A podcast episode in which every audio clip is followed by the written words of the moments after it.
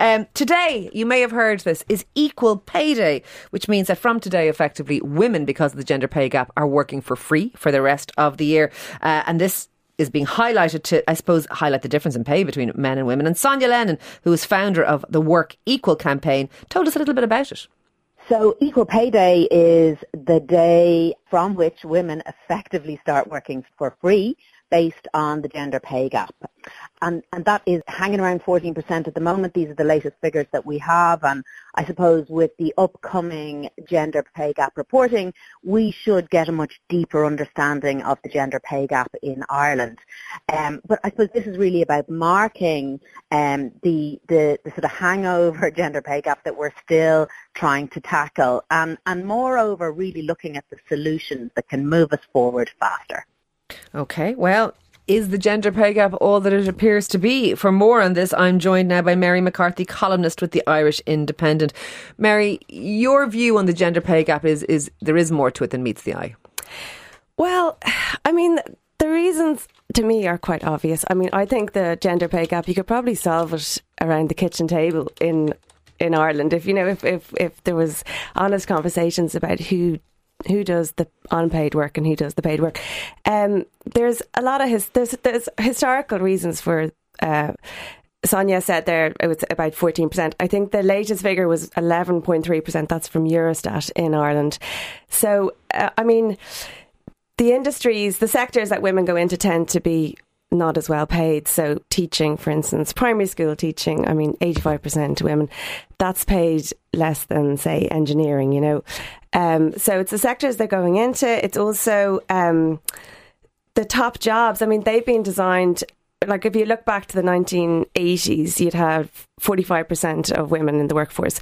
So the top jobs were kind of designed for that time when men would do them and that's all they, you know, it would be 60 hours a week. Like, so the jobs, top jobs need to be designed for the workforce we have now. So why not make more top jobs? Why, like, why can't senior roles be part time? Uh, okay, I, I, I, take what you're saying, and there is something in that. Is because we do different jobs uh, to some extent, and, and, the gender pay gap isn't a, a reflection of same people doing getting different pay for the same work. It's people doing different work and getting different pay.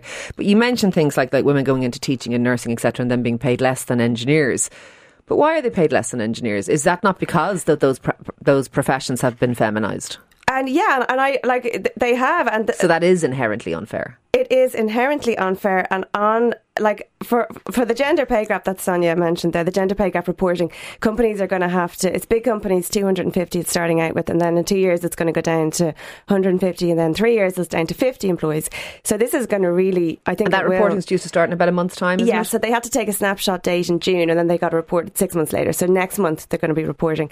So I would hope that the results of that will show will show us where the problems lie. And then on a macro level, what you really want to do is eliminate like gendered expectations for roles or try and do that. But also, as you were saying, Ciara, equal pay for equal value work. I mean, obviously getting paid the same for the same job, that's illegal. Like that's been illegal for, you know, decades. But we should put more value on. When you said it could be solved around the kitchen table, are, are, is what you're really saying is is is that if men stepped up and did more of the child rearing than they currently do, that women would be able to choose different roles and maybe become the CEOs, maybe become the engineers. And in that case, we wouldn't have a gender pay gap. But it actually, this is a domestic situation that women are choosing or maybe feel there's an expectation that they will do the bulk of the domestic and, and, and the child rearing. Is that the real issue here? Well, like it's very complex, right? But I mean, there definitely is. I mean, if more men went part time, for instance, that would definitely that would definitely reduce the gender pay gap you know.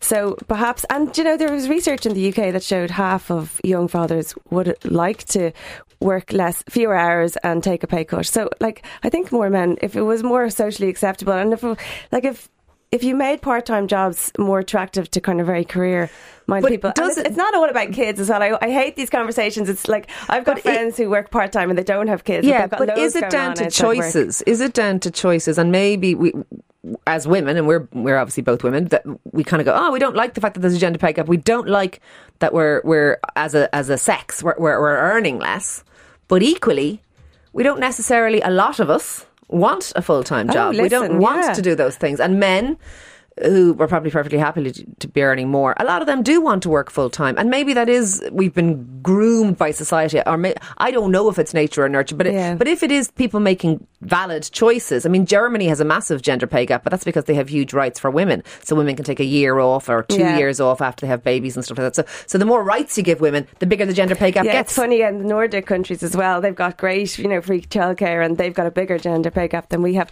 I think you're right. You need to keep choice. Like I personally didn't work for 11 years and my husband was always threatening to become a house hus- husband and I was like, no way, like I want to stay home. So, so you would have had a big gender pay gap even within your own oh, home. Oh, yeah, yeah. But that was your choice. Exactly, and that's how I wanted it. So uh, my argument is maybe if work for if workplaces could keep women like not so the, so not like me I left for 11 years there was no working from home when I left but if they could somehow hang on to women like even part-time 2 days a week so they don't leave because when they leave that's when their Okay. their pay goes down. So down am I taking it just just to just to summarise all of this, Mary? Am I taking it that some of the influences on the gender pay gap are the choices women are making? Is that what you're saying? of course they are yeah all right. Look, look. Thank you for speaking to us this morning. That is Mary McCarthy, their columnist with the Irish Independent. Let us know what you think. Every time, by the way, we talk about the gender pay gap uh, uh, on this show, the text lines light up with people giving out about us, talking about it. But but here's the thing: is it a choice? Are women earning less through choice because they want a different life to men?